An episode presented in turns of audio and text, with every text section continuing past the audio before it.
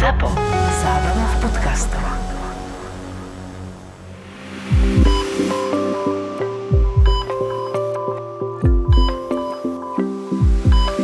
Medzi nami teraz fajčenie ajkosiek, že to bude asi horšie, ako boli obyčajné cigarety v konečnom dôsledku. Aj sa to ukazuje v Amerike inak, keď si to pozeral. To, to je veľmi to populárne, tie, tie Čiže ajkosky, na, nádory e, z fajčenia teraz idú na horné dýchacie cesty, ktoré sú oveľa ťažšie liečiteľné, ako boli plúca, lebo plúca máme dve. Vieme jedno, alebo časť odstrániť jedného a fungovať ďalej, kdežto hrtan máme jeden a keď ti odrežeme krk, tak je to dosť problém. Áno, je. Zas som musel podávať alkohol pacientovi v robote. Nie, myslím Ale tentokrát, preto čo sme si hovorili... podľa mňa, Nie, to počúvaj, tento týždeň bol čisto samý bezdomovec a alkoholik. Mňa volala psychiatrička, že tam má roztraseného pacienta v delírku, alkoholika, ktorý rok pil v kuse. Mladý chalan, 35-40 ročný, mladý. Že teda ona ho príjme na tú psychiatriu, ale či by som ho nejak nezaliečil, tak sme zaliečili.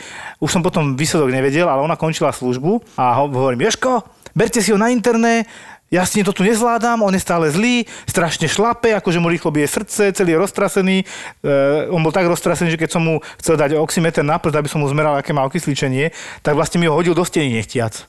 Ale kvôli tomu trasu. Aha. No, tak potom mi teda volám kolegovi na isku, že teda asi bolo dobre ho prebrať. A ráno sa opýtam, že jak sme ho dali dokopy nakoniec. Vieš čo, kopec liekov som do neho napchal, ani to s ním nepohlo, tak som sa zlutoval a zase som otvoril whisky. To som si ešte pochutnal. No, no normálne musel asi dve deci whisky dať, aby sa ukludnil, aby nemal ten absťah, lebo on by mu tam zomrel. My si nevieme predstaviť, čo sa tam všetko deje v tom delirantnom stave. No, tak- no zachránili sme ho, chvala Bohu, klopem si niekam, tešíme sa z toho mladý človek. O týždeň máte Ale robotu zase? pravdepodobne sa vráti. Uh, uvidíme, ako to zvládnu psychiatri. Majú ho teraz v rukách. A je pravda, že bohužiaľ minimálne 50% sa točí dokola. A to som ešte veľmi optimistický. Dneska máš optimistický deň, hej? Tento týždeň strašne veľa bezďákov mi chodilo. Chcem sa spýtať túto doktora. Teraz ti príde bezdomovec, ktorému cítite akútnu leukémiu, hej, príklad. Nejakým spôsobom je na urgente hneď, ja neviem, 150 tisíc leukocitov. Teraz čo? To sa mi ešte nestalo. Čo, oni to nemajú? Toto Neviem, to, to sa priznám, že nepamätám sa niekoho. Vedel som z výkonu trestu, som mal teraz takého pána jedného, ale, ale vyslovene bezdomovca takého. Už nie je zaplatená Ale, poisťovňa, nič. Mal, mal, mal, som teraz jedného takého pána, ktorý teda je možno, že tak hranične môže byť. Že, Kázus nejaký. Kázus, hej, a hlavne uh, on má ten lymfom v semeníku. Hej, a toto býva často, že tí pacienti, to sa tak hovorí, hovorovo, že tí, tes- tí, čo majú semeníky infiltrované, že často ten semeník a mozog je nejak prepojený. Niečo na tom bude, aj prostata rada ide do mozgu. A oni sú potom, určite, oni sú musíš- potom, oni sú, oni sú aj takí, tí pacienti takí svojskí, hej, takí jednoduchší, proste naozaj. On si všetko robil podľa seba, jemu človek proste predpísal, samozrejme sa zistilo, že má nejakých neviem koľko, peňa, koľko tisíc eur dlh v poisťovni a neviem kde všade, potom on chcel ísť do modrého z neba si to akože vysnívať a neviem No a podobne. pekne. No a potom um, sa mu predpísal jeden drahý liek, ktorý sa dáva na podporu krvotvorby po chemoterapii a on mi volá, že on to proste ten liek, to sa dáva do chladničky a on ho stratil. A koľko stál? 800 eur. Ja to nie je 800 eur Eurekor a ja, mňa to ani nenapadlo, ja som mu išiel dobre automaticky písať druhý liek a mám ženu proste lekárničku a tam mi volala, že či, si, čo som úplný idiot, proste, že mu to idem predpísať, že to potom ja, mne dajú nejako toto preprať, lebo proste ten človek nemá nárok na viac ako na ten jeden liek za neviem aké obdobie. Vy máte drahé lieky? Funguje to na tom princípe, že to podporí e, tú kmeňovú bunku, aby proste produkovala tie biele krvinky, ktoré sú nič To, že máte drahé lieky, to viem aj ja, lebo keď som robil ešte náre, tam sme mali Máme takú, jednu, drahé takú lieky. jednu, no veľmi drahé, brutálne drahé a to chcem povedať jednu takú storku, že uh, keď som robil náre, tak sme mali takého pána a on, to bol proste stav po resuscitácii, klasika, prišlo to k nám. Teda jemu sa stalo taká vec, že jeho resuscitovali pravdepodobne preto nedostatočne, lebo na druhý deň ráno, keď som videl labáky, tak hemoglobin 34, hej. Veľmi nízke krvné farbivo, hej, na bode Pod 80 mrazu. sme už dávali transfúzie.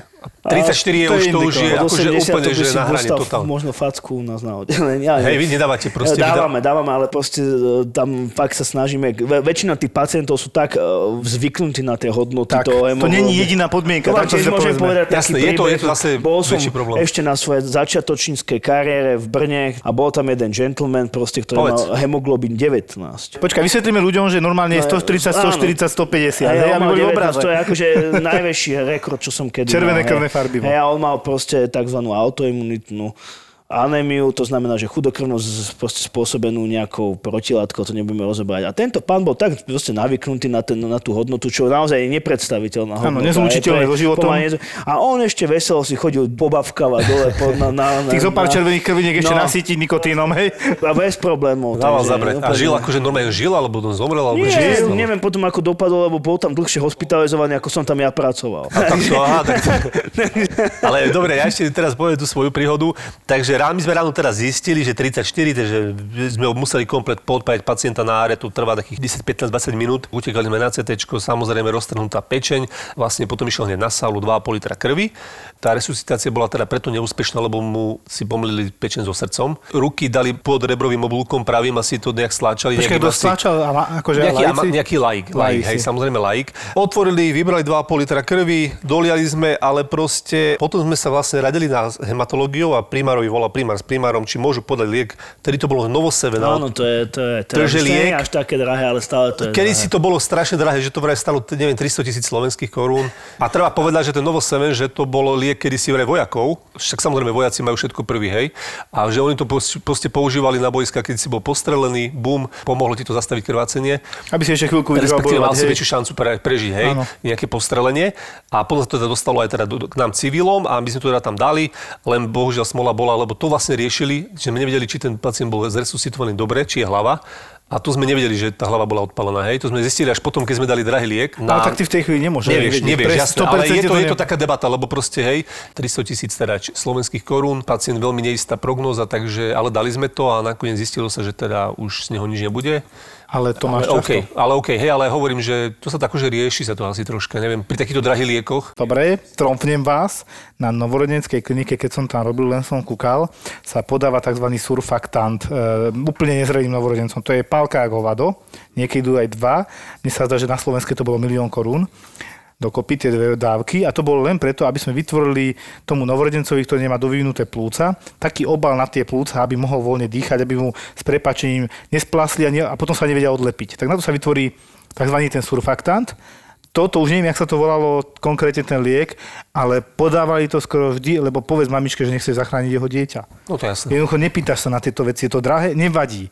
Je to drahé. Jasné, že v našom lekárskom svete sa úplne bežne stane, že sa zamyslíš nad tým je rozdiel a nechcem teraz vyzerať ako cynik a zachraňovať 95-ročného človeka, ktorý má pred sebou možno rok, dva života a zachraňovať novorodenca je sakra rozdiel. To je pravda, no. A toto niektorí ľudia u A nás to nechápu. Si, to nechápu, to celkovo je, toto není vyriešená otázka, asi aj nikdy nebude, že kde je tá etická hranica. No. To bežne vidím napríklad pacient s metastázami, povedzme to tak sprosto, pomaly k susedovej posteli, hej. Všade. Uh, všade naozaj a ide na ventil, umelú plúcnú ventiláciu. A to už je chyba. Ale o, vieš, onkológovia sa na to inak pozerajú proste. On má ešte toto, vieš, ja tiež nemôžem vedieť úplne do toho onkológa, do jeho starostlivosti. Onkológovia sú vlastne takí nenapraviteľní optimisti, nie? Lebo Niek- vieš, nie, niekedy troška- áno, niekedy nie, ale vieš, nevie, ja som viac pragmatický človek, že viem, že tento proste vy- 85-ročný pacient s rozbehnutou nejakou neliečiteľnou formou leukémie asi nepôjde na umelú plúcnú ventiláciu. Možno to znie hrozne, ale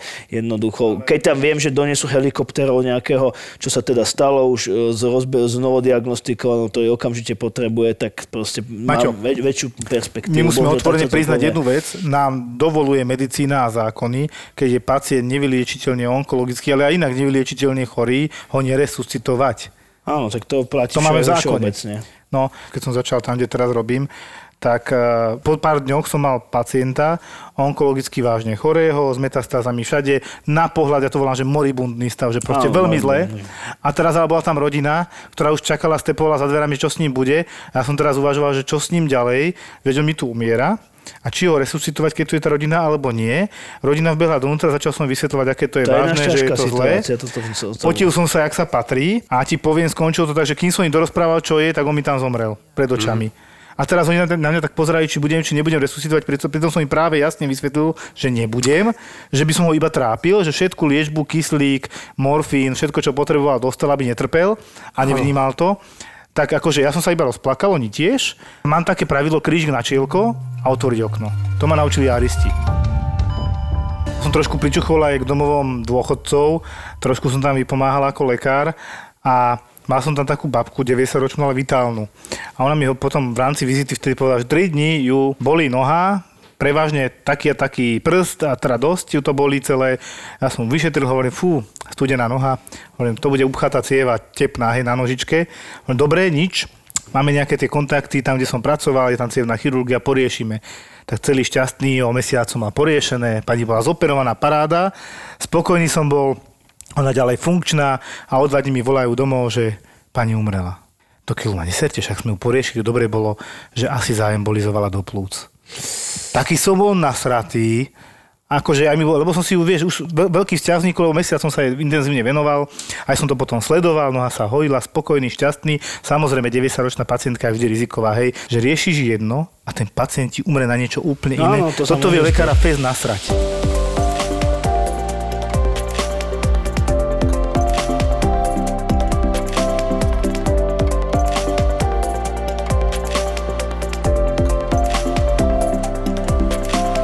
Vítajú v podcaste doktor ma Filipa, Maťo, onko, hematolog. Oficiálne som hematológ a transfuziolog, keďže samostatná on- onkohematológia ako taký odbor neexistuje momentálne na Slovensku. Čiže to, čo ro- robím ja, spada pod určitú časť hematológia a transfuziológie, ktorá je veľmi, veľmi, veľmi široký odbor. Takže vlastne ty si si vymyslel taký titul, nie? Alebo taký onkohematolog, ktorý Nie, je si to ako, že my som Tak súčasť. ja, že som brat a pritom ja som zdravotná sestra, vieš. Viem, a nemáš to rád. Áno. Tak ani tebe nemáme Ktorý hovoriť chlap? Onkohematológ, ale Nie, hematológ. môžeš hovoriť Martin, úplne bez problémov. Rozumiem. A dobre, musíme ľuďom vysvetliť, že ten hematológ čo má vlastne na starosti. Ono, niekedy, keď si dám dve, tri piva, tak večer si neviem prečo to robím, ale si proste dám do Google, že čo je to hematológia. A na Wikipedii je naozaj taká krásna definícia tej hematológie, že v minulosti nejaký podobodbor, ma, maličký podobodbor vnútorného lekárstva, dneska to je veľmi interdisciplinárny odbor, sú tam chronické choroby, akútne choroby, neodkladné choroby a v podstate je to taký prenik laboratórnej až invazívnej intervenčnej medicíny. A čo je teda úplne, že veľké boom, tak to je transplantačnej medicíny, ktorá teda ide milovými krokmi dopredu. Akože, Maťo, možno by stačilo, že je to odbor zaoberajúci sa krvou. Alebo, alebo áno, a v mojom prípade liečbou rakoviny krvi. To je dosť náročná téma. E, Maťo, a ja už rozumiem tomu, že prečo keď sme na tom hokeji, na tom tréningu, že ty proste nerozumieš tým cvičeniam, lebo ty nemáš na to už ani hlavu, ani, ani, ani, ani centimetr voľného priestoru, keď tu ťa počúvam teraz. Lebo to bolo teraz, sme boli pondelok na tréningu, nie? No. Na taký tréning sme si dali na lade a coach vysvetlil cvičenie, všetci pochopili, ideme už akože do, na ja stanovišťa. ne. Prihlási sa v tom Maťo, hej, on sa prihlási. Ja som tomu nerozumel, ukáž nám to. A my, že drr. A zase 5 minút, vie, stojíme a, A Maťo to ukazuje. Takto to je akože každé cvičenie, hej, že proste, že... Vy spolu hrávate hokej, som sa Teraz teraz tak dozvedel. Tak sme no. troška rozbehli, troška sranda nech je a ideme to vyskúšať, ne?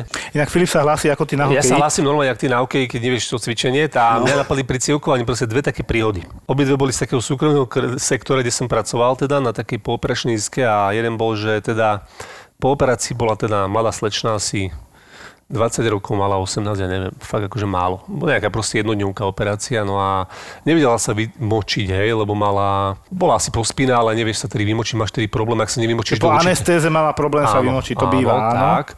Mala spinálku, do, do chrbta bola pichnutá a tam v podstate necíti si hej chrbát, a keď sa už do určitej doby nevieš vyč- vymočiť, keď je ten mechúr moc veľký a už ho mala veľký, A už sa to ťažko potom, no. tak sme ho teda akože išli cievkovať. Vlastne my si, išli ste jej pomôcť. Išli sme jej pomôcť samozrejme, Áno, to aby sme ide. vyprázdnili. Ten mechúr samozrejme tedy nemôže ani naraz vyprázdniť, hej, keď ho aj nacievkuješ. Pomalinky, lebo to jasné. je potom strašná bolesť. To musíš fakt po polke zaklemovať, zastaviť. Teda... Mal si k nej rešpekt a bolo ti to ľúto, tak toto povedzme, mal som tomu rešpekt. Vysial som teda cievku z mrazničky, aby bola tukšia, hej, aby to išlo pekne.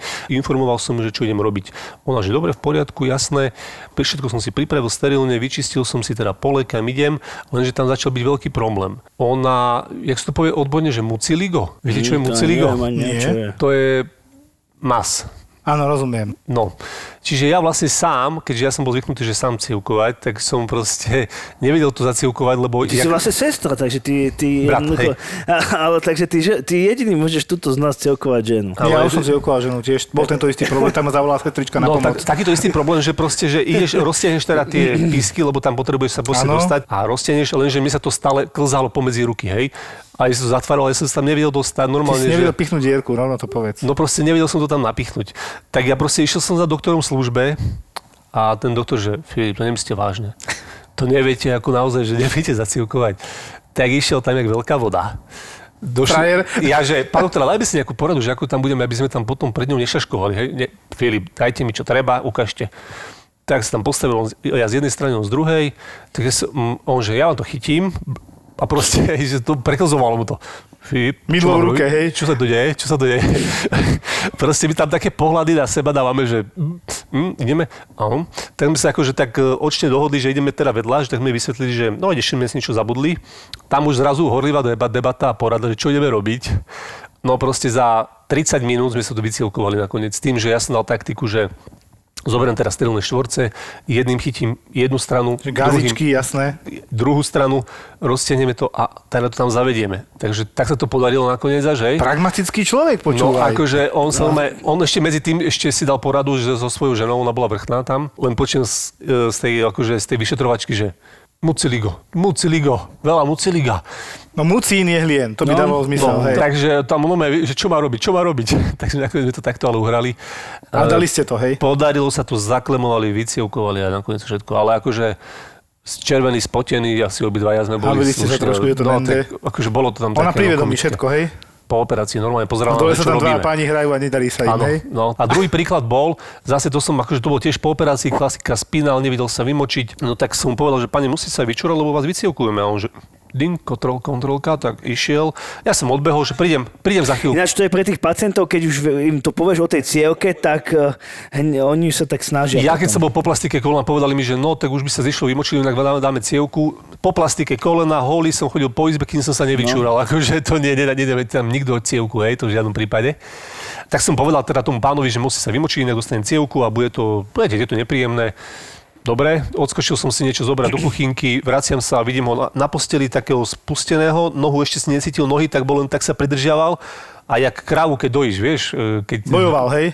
Pane, pane, že čo vy robíte pre Boha? Že hlavne bol tak, že vo dverách až všetci tam celá premávka chodila ľudí, úplne neriešil nič, proste chcel sa vymočiť, hej.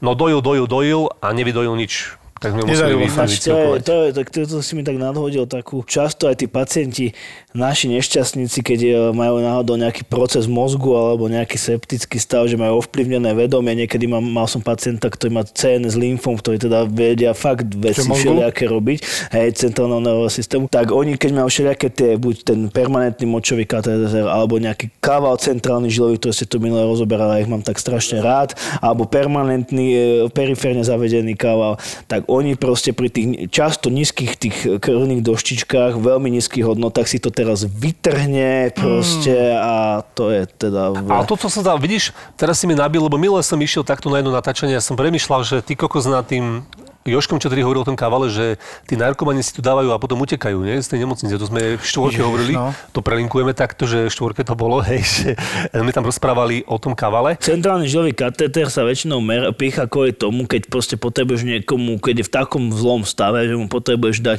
veľký objem tekutín do stave, ja neviem, či centrálnej boli, žily. asi boli Potrebuješ, na chýre. potrebuješ Potrebuješ prístup do prístup žily do krvi. žily. Áno, jasné, a oni A nemajú, nemáš, oni ho nemajú, to nemáš, je pravda. Vlastne tam je to vyriešené, narkomani nemajú prístup do žily, lebo oni majú spálené žily. Hej, No, to pozor. My sme Alebo typka, ktorý to odrovnal úplne tak, že on si proste z nejakého dôvodu si rozmyslel, že on tie tabletky, tie drogy, si rozpustil vo vode a dal si to do, do striekačky a pichol si tou ihlou do, do tej podstate žily, ktorú my používame v, v slabine na ten centrálny venozný katéter a spôsobí si tam zrazeninu celej nohy. No, to, Ja, to, ale je, toto je, to To ako on to to, úplne, je, že... to je Teraz akože čo? častá vec. Áno. No, toto oni dokážu a potom máš naozaj problém, lebo oni majú všetky tie žily používané, aj tie na centrálny venozný katéter na krku a potom v tej slabine.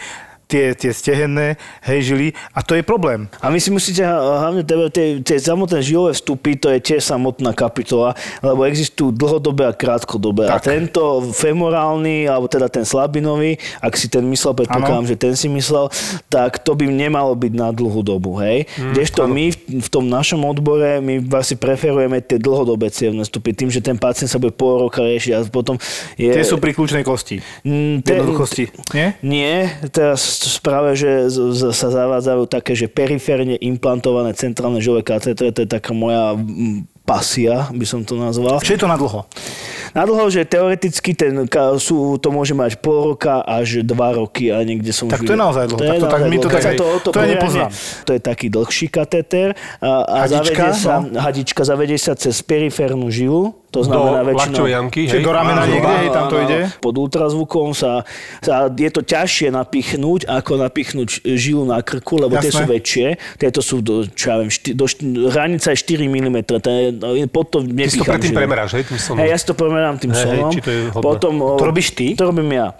Potom proste e, jednoducho zoberiem ihel, ihlu, a trafím a keď sa mi to teda podarí, ja som sa to ináč učil tak, že sme mali, sme mali kúpili sme meso na kongrese a do toho sme na, nahádzali olivy a sonovali sme to meso a trafali sme olivy. A potom Tie sme, dierky myslíš, hej? Áno, a potom sme to zjedli. Vieš, že niektorí majú s ďurkami inde problém.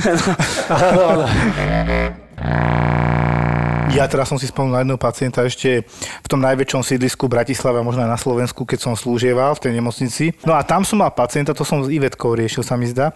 A veľmi smutné to bolo, lebo to bol 19-ročný chlapec. Bral rastové faktoriol, má 145 cm, nabúchaný, cvičil. Už keď začal rozprávať, už som mal zlý pocit, že fú, toto smrdí na akutnú, ale dobre, počkáme na výsledky. No už výsledky hlásili samozrejme, lebo teda neskutočne vysoké biele krvinky. Tak som teda Ivetke zavolal, Ivetka ho hneď zobrala, pýtam sa na druhý deň, keď som končil službu, jak sa má. A on už neexistoval. No, leukemia akutná je, pedzová akutná, lebo vie veľmi z plného zdravia proste z pár dní, niekedy aj hodín prejsť do veľmi fatálneho ochorenia. Ja len akože k tomu toľko, že to bol fakt sympatický mladý muž, do diagnostiky zobrali ho na oddelenie a ja som sa naozaj ráno rozreval, keď mi to Ivetka hovorila, myslím, že to bola Ivetka, lebo mladý človek, 19-ročný, sympatický a on sa ma tam presne pán doktor, neumriem a hovorím, že no tak ja dúfam, že neprebo, však ste len prišli, teraz to diagnostikujeme, dáme dokopy, ste na správnom oddelení, zoberú vás tam, sú tam dobrí doktori, ja všetkých poznám a proste ráno sa toto dozvieš, no normálne som si poplakal a vtedy som si hovoril, že fú, a tiež som mal tento pocit ako väčšina ľudí, že to, to je zlé, leukémia, slovo, no, slovo leukémia. Je, je, ale hovorím, aj tam sú veľké pokroky proste. Existuje taká jedna vzácna forma leukemie, ktorá je veľmi dobre liečiteľná a vyliečiteľná, dokonca sa lieči derivátmi vitamínu A. Ten úvod tej leukemie býva veľmi dramatický, hej, lebo tam sa poruší tá hemostáza, teda to Ja som zabudol ten názov, ale vedel som, akutná no. promylocitová Ďakujem. leukemia. A proste to od, od, veľmi často tí pacienti sa, lebo veľmi často tí pacienti prvé prejavy majú nejaké ťažké krvácavé stavy a veľmi často to môže prejsť do, do krvácania do mozgu. Ja im to vysvetlím, ako že to je leukémia vyzrievajúcich bielých krviniek, keď to tak slušne jednoducho poviem. Každá e, krvinka vzniká z nejakej kmeňovej bunky a ten stupeň, až kým sa z nej stane červená krvinka, biela krvinka, alebo ako doštička, alebo biela novorodenec, krvinka. batola, dojča a tak ďalej, hej, keď nejakým to rozdelíme. vývojovým, stupňom a v tomto prípade na určitom tzv. tom promyelocite sa to zablokuje a utlačí to tie ostatné. To znamená, že, že sa prestanú tvoriť, povedzme, že tie uh, trombocity alebo Doštičky, tie doštičky čiže prejavy krvácania a ešte zároveň ten promylocit pluje takú jednu vec, ktorá naštartuje tú Kaskádu? tú kaskádu a, a spôsobí. Najprv môže to sa zavolá, že konzupčná koagulopatia, má to taký komplikovaný názov, že di- diseminovaná intravaskulárna koagulácia, čo je teda veľmi, Ja, ja veľmi to- problematické. Že krvácavý stav To je- navodí, no. Niekedy sa tomu hovorí aj, že to DIC, že death is coming. Proste, takže, tak som to ešte nepočul. Že to sa ako tak niekedy... Tak že... má to 70-80% No. úmrtnosť, takže asi áno. Ja si ťa ešte opýtam, ale ja ti to poviem najprv takto v takej jednej veci, čo sa stalo. Teda boli to dva prípady pred nejakými cca 10 rokmi, to bolo aj medializované. Ja som tedy neslúžil ani jednu službu, to neviem, či bolo Ty si už pracoval pred 10 rokmi? hej, na Dobre, prepáč. Na áre som robil a mali sme tam teda takéto dva prípady, ktoré vlastne po pôrode sa rozvinula dicka, hej, dic. No a proste to je, to je proste stav, ktorý je proste akože brutálny, hej, lebo ty len ideš, šiješ a z tých pichov ti proste tečie krv, nevieš čo zastaviť, to, leje leje sa sa, to, no. toto sa leje proste. Tá, tam myši tiekli neviem koľko krví, 5, 5 transfúzií naraz, nezastavili to, aj tak nepomohli už tej žene a zomrela. A To je boli viacej veci ako len transfúzia, ale áno. No, to je, to je neodkladný stav v podstate. To takže- proste, je tam tá úmrtnosť veľmi vysoká. A tam vidíš zase, že jak široká je tá hematológia, že zasahuje vlastne do všetkých tých odborov. Ešte to som chcel povedať, vieš to, jak si hovoril, že tí pacienti, že nakoniec nezomrá na to základné ochorenie, tak aj teraz máme sme tam jedného pacienta, ktorý má tiež taký jeden lymfom, ktorý mal, ktorý sa tiež považuje za taký menej priaznivý, ale veľmi ten vývoj napredoval to, u tohto lymfomu a bol na takej tabletkovej veľmi drahej, ale veľmi dobrej liečbe a zabral na to, no a spadol z bicykla, keď sme pri tom Ježiš bicykle. Maria. no, že To radi to na sere aj nás, to nielen to. to vážne.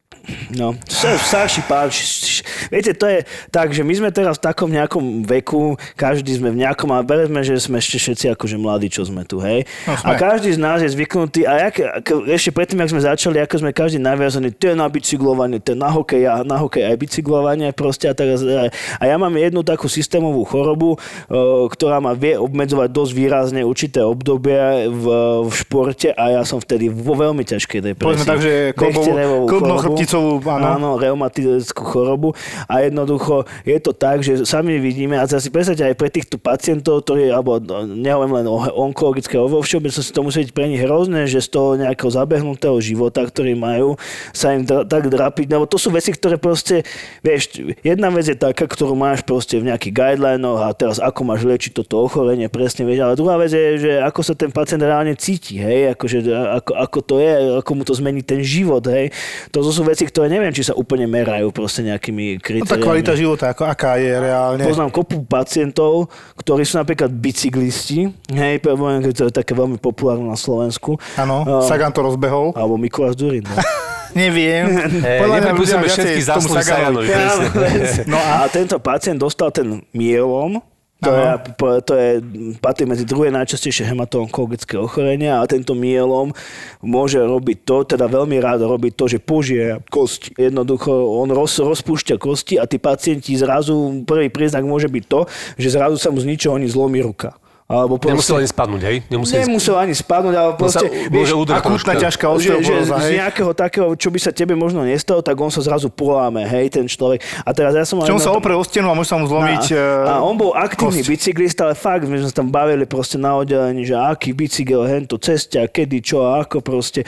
Ale na ňom som videl, že jeho ani tak neštve to, že mal zlyhané obličky, to je ďalší typický príznak Áno. toho mielomu, volá sa, že Mielomová oblička, oblička, presne. A, Tom vymávate ale, na ale jeho štvalo najviac to, že proste nemôže ísť bicyklovať. Aj bol samozrejme dializovaný a úspešne. Akútne zlyhanie obličiek sa dá umrieť, Dá ale na také, ktoré sa. sa tak chronicky, alebo to povedať chronicky jeva, že to sa stane eh, dlhodobým problémom, tak je potom dialýza, transplantácia a samozrejme to skracuje život človeka. Áno, to nie je o čom. áno, určite. aj kvalitu No, života. kvalitu mu to života To je- Lebo to chodí je- každú chvíľu na dialýzu. Akože tieto, tieto odbory sú dosť... uh, Prepletené, no. že to je prepletené, sa nedá fungovať tak, že teraz ja som hematoonkolog, ty si, ja neviem, anesteziolog, ty si internista, proste to je jednoducho prepletený jeden tým, celá tá biochemická kaskáda toho, ktorá proste by mala fungovať nejakým spôsobom.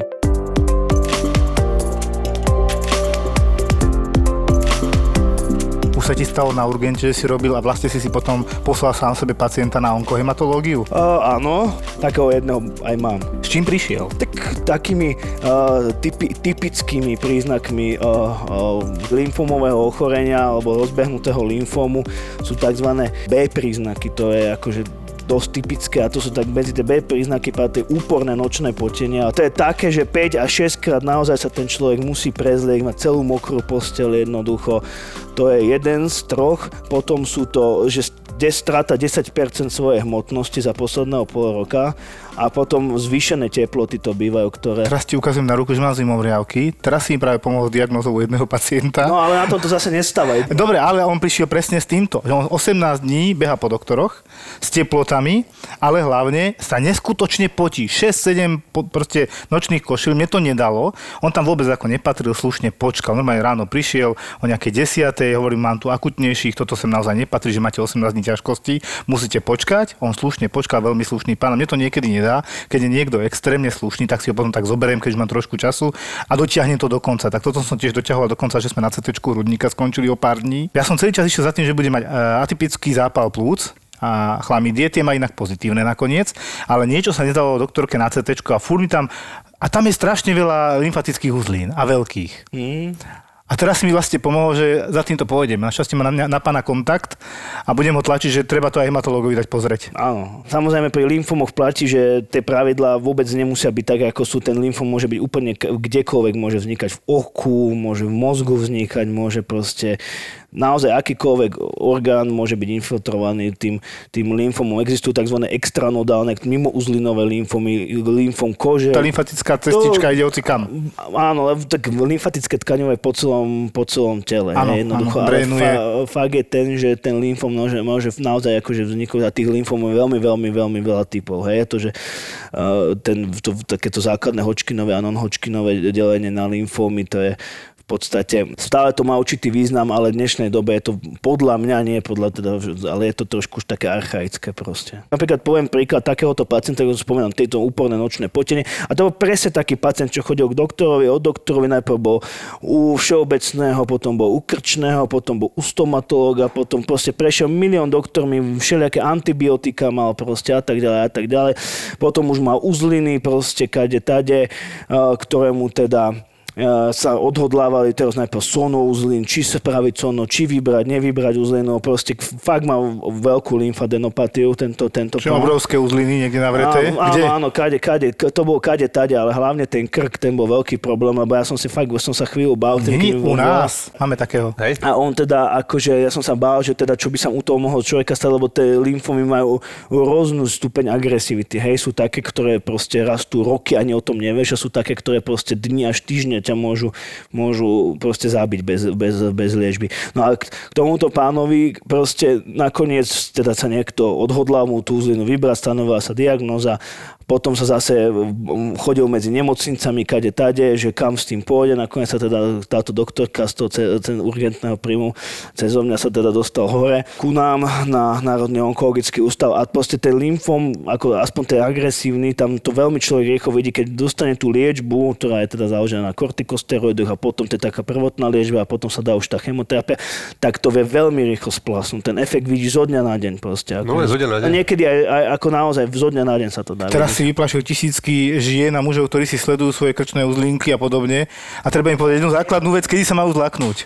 Keď to nebolí. Keď, keď to, áno, alebo keď to proste začne naozaj akože raz väčšovať sa a proste pridajú sa k tomu nejaké jaká veľkosť? Čo už je zle, že fú, toto je veľké. To sa nedá úplne jednoznačne povedať proste. E, Dôležité je celý ten klinický, ten, celý ten klinický obraz toho človeka, ale väčšinou uzliny do 1 cm bývajú akože fyziologické. Hlavne treba, ako podobné pravidla, ako to sa hovorím, to nie je nejaký guideline, no hej, ale to hovorím akože zo svojho takého, keď máte znamienka podozrenie na melanom alebo teda zhubný nádor kože, ktorý patrí medzi veľmi agresívne, tak e, ten, e, ten nádor teda, keď, mení, keď sa to mení nejaký svoj tvár, keď sa to zväčšuje, alebo Áno, proste to áno. niečo nejak to pracuje proste, tak...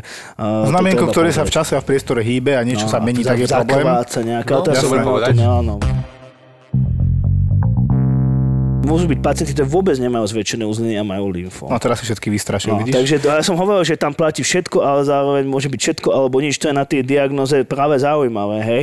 A s tým, že to sú naozaj diagnózy, kde pri niektorých typoch sa bavíme o veľmi vysokých číslach 5-ročného prežívania. Tí pacienti proste be- bežne sa vracajú do práce, pracujú. Ja mám kamaráta veľmi dobre. S tými niektorými pacientmi človek vytvorí vzťah jednoducho, hej? lebo Rozumiem. proste oni sú tam uh, na, na začiatku niektorí tam sú aj, aj 3-4 mesiace hej? a potom sa liečia veľmi dlhú dobu, lebo už tam nebývajú že 2 roky v kúse v tej nemocnici, hej, ale príde na liečbu, odíde a tak ďalej proste, hej, čiže s niektorými som sa aj potýkal a tak ďalej. Proste, A taký, taký mladší, hej? Hej, však to sú, lymfom je diagnóza napríklad každej generácie, ale veľmi často to majú práve, práve mladší pacienti, napríklad taký Hodgkinov lymfom, ten má typické dva piky, jeden má v takom tom adolescentnom my už asi nie sme adolescenti, my sme už stredný, mladší stredný vek. To povedali. povedané, tretie decénium, hej, a, a viac. No, takže práve tam býva taký ten prvý uh, pík a potom v,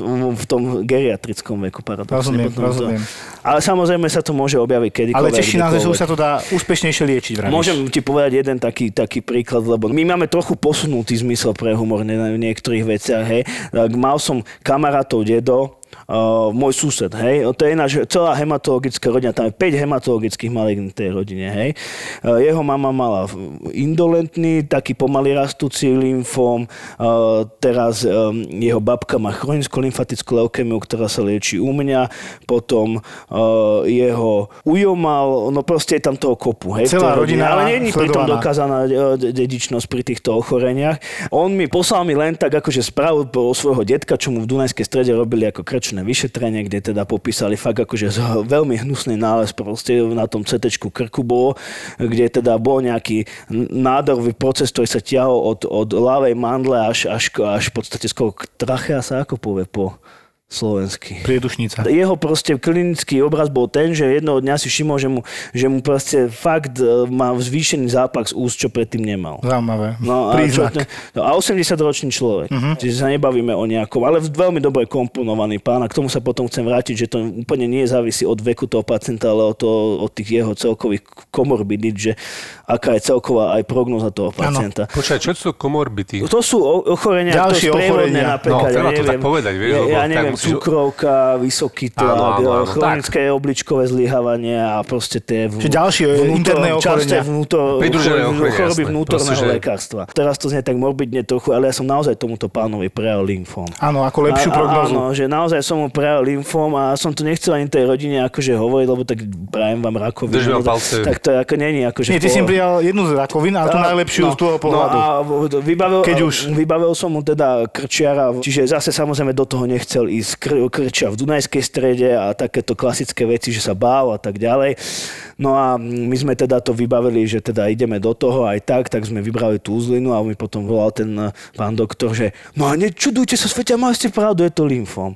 No a ja teraz neviem, že sakra, teraz čo mu mám povedať, že otváraj šampanské, že má proste... e, Chápem, chápem. Tešíme sa, hej. No, tak nakoniec proste e, v- pánovi sme teda povedali, že áno, že je to teda z, zhubné. Čiže nakoniec si mu povedal z tvojho pohľadu dobrú správu. Áno, ale vedel som, že proste ho čaká... To je ten uhol pohľadu, hej? No, že, že ho čaká proste akože nie úplne ľahká liečba s otázným efektom, lebo samozrejme 80-ročnému pacientovi nemôžeš nastaviť takú liečbu ako 30-ročnému Jasné. človeku. Takže samozrejme hneď ako sme mu, ja som ho prijal vtedy, kostnú dreň som mu spravil, to sa musí spraviť, lebo často proste býva, môže byť postihnutá aj kostná dreň, tým ochorením často kostná Čo dreň znamená, a že uzliny. spravil kostnú dreň? To je Vyšetrenie kostnej drene to je ako keby malý invazívny chirurgický zákrok, keď sa proste z, z bedrovej kosti zobere časť uh, ako na biopsiu, napichne ktorá sa, proste, áno, áno, áno. po, tak, ktorá sa posiela potom na špeciálne pato, do špeciálneho... Technicky ťa pichnú, pichnú hrubou ihlou do a lopaty zoberú- bedrovej kosti. Áno, a zoberú vzorku, čas ešte aj zoberieme na genetické vyšetrenie, potom morfologické, teda, že pozeráme, ako to vyzerá, genetika, že čo sú tam aké zmeny genetické a potom ešte tzv. Prietokovo-citometrické, alebo teda, že aké znaky sú na tých bunkách. Že my vieme nejakým spôsobom podľa tohto, toho zistiť, že do, k akej diagnoze sa to dá povedať. Niekedy sa dá postaviť na tomto diagnoza. Nedostal takú tú chemoterapiu, povedzme, že ako by dostal ten 30-ročný človek, ale už ten nádor sa, v te, v, to bolo ešte paradoxne v mojej službe, sa mu začal rozpadať, uh, začal, začal krvácať proste, uh, začal liať uh, z úst ako krv, uh-huh. čo som hneď volal na orel a tak ďalej, oni po, lebo to, my nemáme tam vlastného krčiara v, v, v službe, čo je teda dosť, uh, bola problematická situácia, tak mne sa to podalo lokálne adrenalínom, uh, na, ta, na tomto návate sa mu to, mu to spomalí, zastaví to krvácanie. Ja chápem, no. No a tento človek proste po 6, 4 cykly dostal tejto chemoterapie a ešte sa to ožiarilo a doter, to bolo v 2018 a stále sa teší dobrému v kompletnej tzv. remisii, to znamená, že... Čiže čiastočne že nemá, vyliečený, áno. Nie, že, že nemá proste to aktívne to ochorenie. Kompletná remisia v našom prípade znamená veľmi, veľmi hrubo povedané, že vyliečený z toho ochorenia. Áno, Nie, samozrejme je, e, nie je záruka, že to ochorenie sa nemôže vrátiť. Môže sa vrátiť samozrejme to ochorenie, ale um, Vy to máte je to pod dobrá kontrolou, správa. Je to jasné. dobrá správa. Vy ho sledujete koľko rokov? Záleží od toho, keď to je pacient, ja neviem, eh, zo Svidníku, tak eh, veľmi záleží od typu ochorenia, od aký To je to, ak, aké to je ochorenie, no a uh, veľmi, ve- veľmi veľa závisí proste od toho, aký typ liečby dostal. Lebo niekedy sa stane, že pacienti, ktorí boli v detskej, napríklad na detskej hematológii a onkológii liečení ku nám potom spadajú ako do spadu po... Áno. do Dožijú sa do speláckého veku. Áno. A To je super pozitívna akože parádna informácia, vieš, že naozaj, lebo ľudia väčšinou, že rakovina, toto a konec, Áno, vieš, rakovinu že krvi už je po bum, mne. A teraz zistujú, že vlastne ani nie. Nie. Že tá šanca, že sa vyliečíme relatívne je slušná. Ako vysvetľuješ ľuďom, ktorí tomu neveria tej chemoterapii, lebo to zabíja všetko a oni potom umrú? Ako ja im to viem vysvetliť, a čo im hovoríš ty? No, snažím sa s nimi pracovať. Poviem prík- príbeh, hej. Hovor. Mali sme pacienta, ktorý, teda stále máme pacienta, ktorý e, sa liečil alternatívne s tým, že mal lymfom v hrudníku. Hej? To má za určitých okolností tiež relatívne dobrú prognózu, 70-80%, brucha som vystrojil, hej, neviem to presne, ale má dobrú, relatívne dobrú prognózu. A tento pán ho mal diagnostikovať, to bol náš vek, 32, 31. Chalan mladý, no. Chodil do Brna sa liečiť nejakou, nejakou metodou, že sa tam ako pozeral do slnka alebo niečo proste a tak ďalej. A ešte nejaký dobrák mu zohnal tam kortikosteroid, teda liek, ktorý je teda jeden z liekov, čo sa týka v, tej, tej, v, tej, v tom protokole e, liečebnom. Vašeho lieku vlastne? Áno, No. dexametazón, no a on proste si ten liek dával a to veľmi rýchlo ty zistíš, že ten, že ten ako keby, ten, tá úľavu o to, že sa to proste Si stiahne a tak ďalej a on si myslel, že to fakt reálne funguje, hej, akože to A on veril tomu slnku zrejme. Áno, čiže on si len tak sám sebe dávkoval tie lieky, ako sa mu chcelo, hej. No a došiel naozaj v takom stave, mm, potom ležal na internom oddelení na, v štátnej nemocnici, kde teda mal veľké šťastie, že tam bola doktorka, ktorá bola od nás, ktorá ne, so mnou kaniluje tie žily, tak e, ona proste ho presvedčila, že teda on sa musí liečiť a tak ďalej a tak ďalej. No a on proste to nejakým spôsobom e, zase odmietal, skončil až tak, že mu mu museli e, vyťahovať vodu e, nielen z ale už, ich mal, už mu zatlačila voda na srdce, čiže proste tam išlo naozaj akože o, v podstate o, o hodiny, hej. A nakoniec teda prišiel v ja tomu hovorím, že 5 minút po 12. prišiel, hej, po, že na Nusku mu teda vybrali čas toho, prišiel ku nám. No a takýto človek vôbec neveril tej liečbe, hej, napríklad vôbec neveril tej liečbe. Ale teraz si musíte uvedomiť, že tento človek má úplne inú, v takomto sa- rozsahu a stave toho ochorenia, úplne inú štartovaciu prognozu ako človek, ktorý príde proste Áno. dobre včas diagnostikovaný a tak ďalej. Nakoniec samozrejme toho tiež nemôžeš hneď liečiť proste tak štandardne, tak sa zase liečil to citoredukčnou liečbou a tak ďalej. A aj takýto človek, proste, ktorý neveril, sa zrazu proste zo dňa na deň úplne zlepšil, od týždňa bol prepustený domov. Hej? Práve. Úplne mu to splasol, lenže o, dosiahol dokonca aj tak zase po tých že, šiestých cykloch o, tú kompletnú remisiu, to, čo som hovoril, že teda z nášho pohľadu bol vyliečený, ale tá choroba sa mu proste vrátila, lebo už aj ťažko povedať, že či to bola mačka alebo pes, proste jednoducho to, to bol taký veľký rozsah ochorenia, že nebolo to úplne ako neprekvapiteľné, že tá choroba sa vrátila. No a ten pacient potom, dosi- potom už, sme, už sme nevedeli dosiahnuť proste druhú tú kompletnú remisiu, lebo vezme to, takíto pacienti, ktorí jednoducho idú takto, potom sú smerovaní do, už do tých transplantácií kostnej drene. Takže na to, aby išiel do tej transplantácie kostnej drene, musí dosiahnuť nejakú, nejakú odpoveď, nejakou, nejakou, nejakou liečbou. Čiže uh, teraz uh, už už, sme ho teda, už bol pripravený pre tú transplantáciu a prišiel mi do služby tak, že mal obrovské bolesti ramena, ale obrovské kruté, také, že, na, že na, iba na morfín mi to zaberalo, aj to také konské dávky som mu dával. A jednoducho uh, on si v Prešove, tam on bol odtiaľ spravil proste magnetickú rezonanciu, ja som sa to preštudovať a jednoducho mal tam mnohopočetné e, infiltráty, alebo teda nádory e, a potvrdila sa zase tá aktivita tej choroby, no a teraz je, uvidíme, čo s ním bude, ale to je ťažké. Jasné. Proste, ale zase na druhej strane je na ňom veľmi chválitebné na tomto človeku, že proste robí tomu teraz takú osvetu, že proste ako to neurobil dobre na tom začiatku, vieš. A čo je teda škoda je tá hlavne na Slovensku, že proste tie všetky inovatívne lieky, aby sa dostali do, do obehu, tak to niekedy dlhšie trvá. A sme takí vážni, ale asi by sme mali byť, lebo toto si zaslúži vážnosť. Ale zase treba byť téma, no. trošku naplnený aj optimizmom, lebo stále, ako som hovoril na začiatku, tak tie, tie čísla tých pacientov, ktorí sú spokojní a vyliečení, stále viac a viac. Áno, Tomu sa super. tešíme. Super, ďakujeme. Díky. ďakujem. Názov tohto podcastu vznikol v albánskej pizzerii, takže... Passion Podcast. To znie ako vážne porno. No, mohlo byť hoci Tento herec, prečo ma ten herec prenasleduje? Niekto, kto má kondíciu, teda ja za seba môžem povedať, lebo viem, čo to je, tak eh, Passion Podcast. Vášeň, záľuba, koníček. O tom je nový podcast so Števom Martinovičom a Miškou Majerníkovou. a ja mám zimobriavky. Zimobriavky vás z toho normálne. Tak si zober tam flísku. Passion Podcast. Uh, to je skúsenosti, čo poviem. Kebyže to nebol iba podcast, tak vám to ukážem to video.